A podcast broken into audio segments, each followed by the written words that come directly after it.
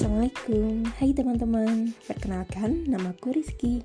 Selamat datang di podcastku. Ini adalah kumpulan podcast membaca buku. Yang jauh aku akan secara berkala memposting bacaan bukuku. Ya, podcast ini akan seperti audiobook. Kenapa aku membuat ini? Harapanku supaya teman-teman yang belum membaca buku yang kubaca nanti akan mengetahui isinya. Terlebih untuk teman-teman yang tunanetra Semoga ini bisa sedikit membantu mereka. Pun sebenarnya, terkhusus untuk diriku sendiri, aku berharap bisa menjadi lebih rajin membaca buku lagi.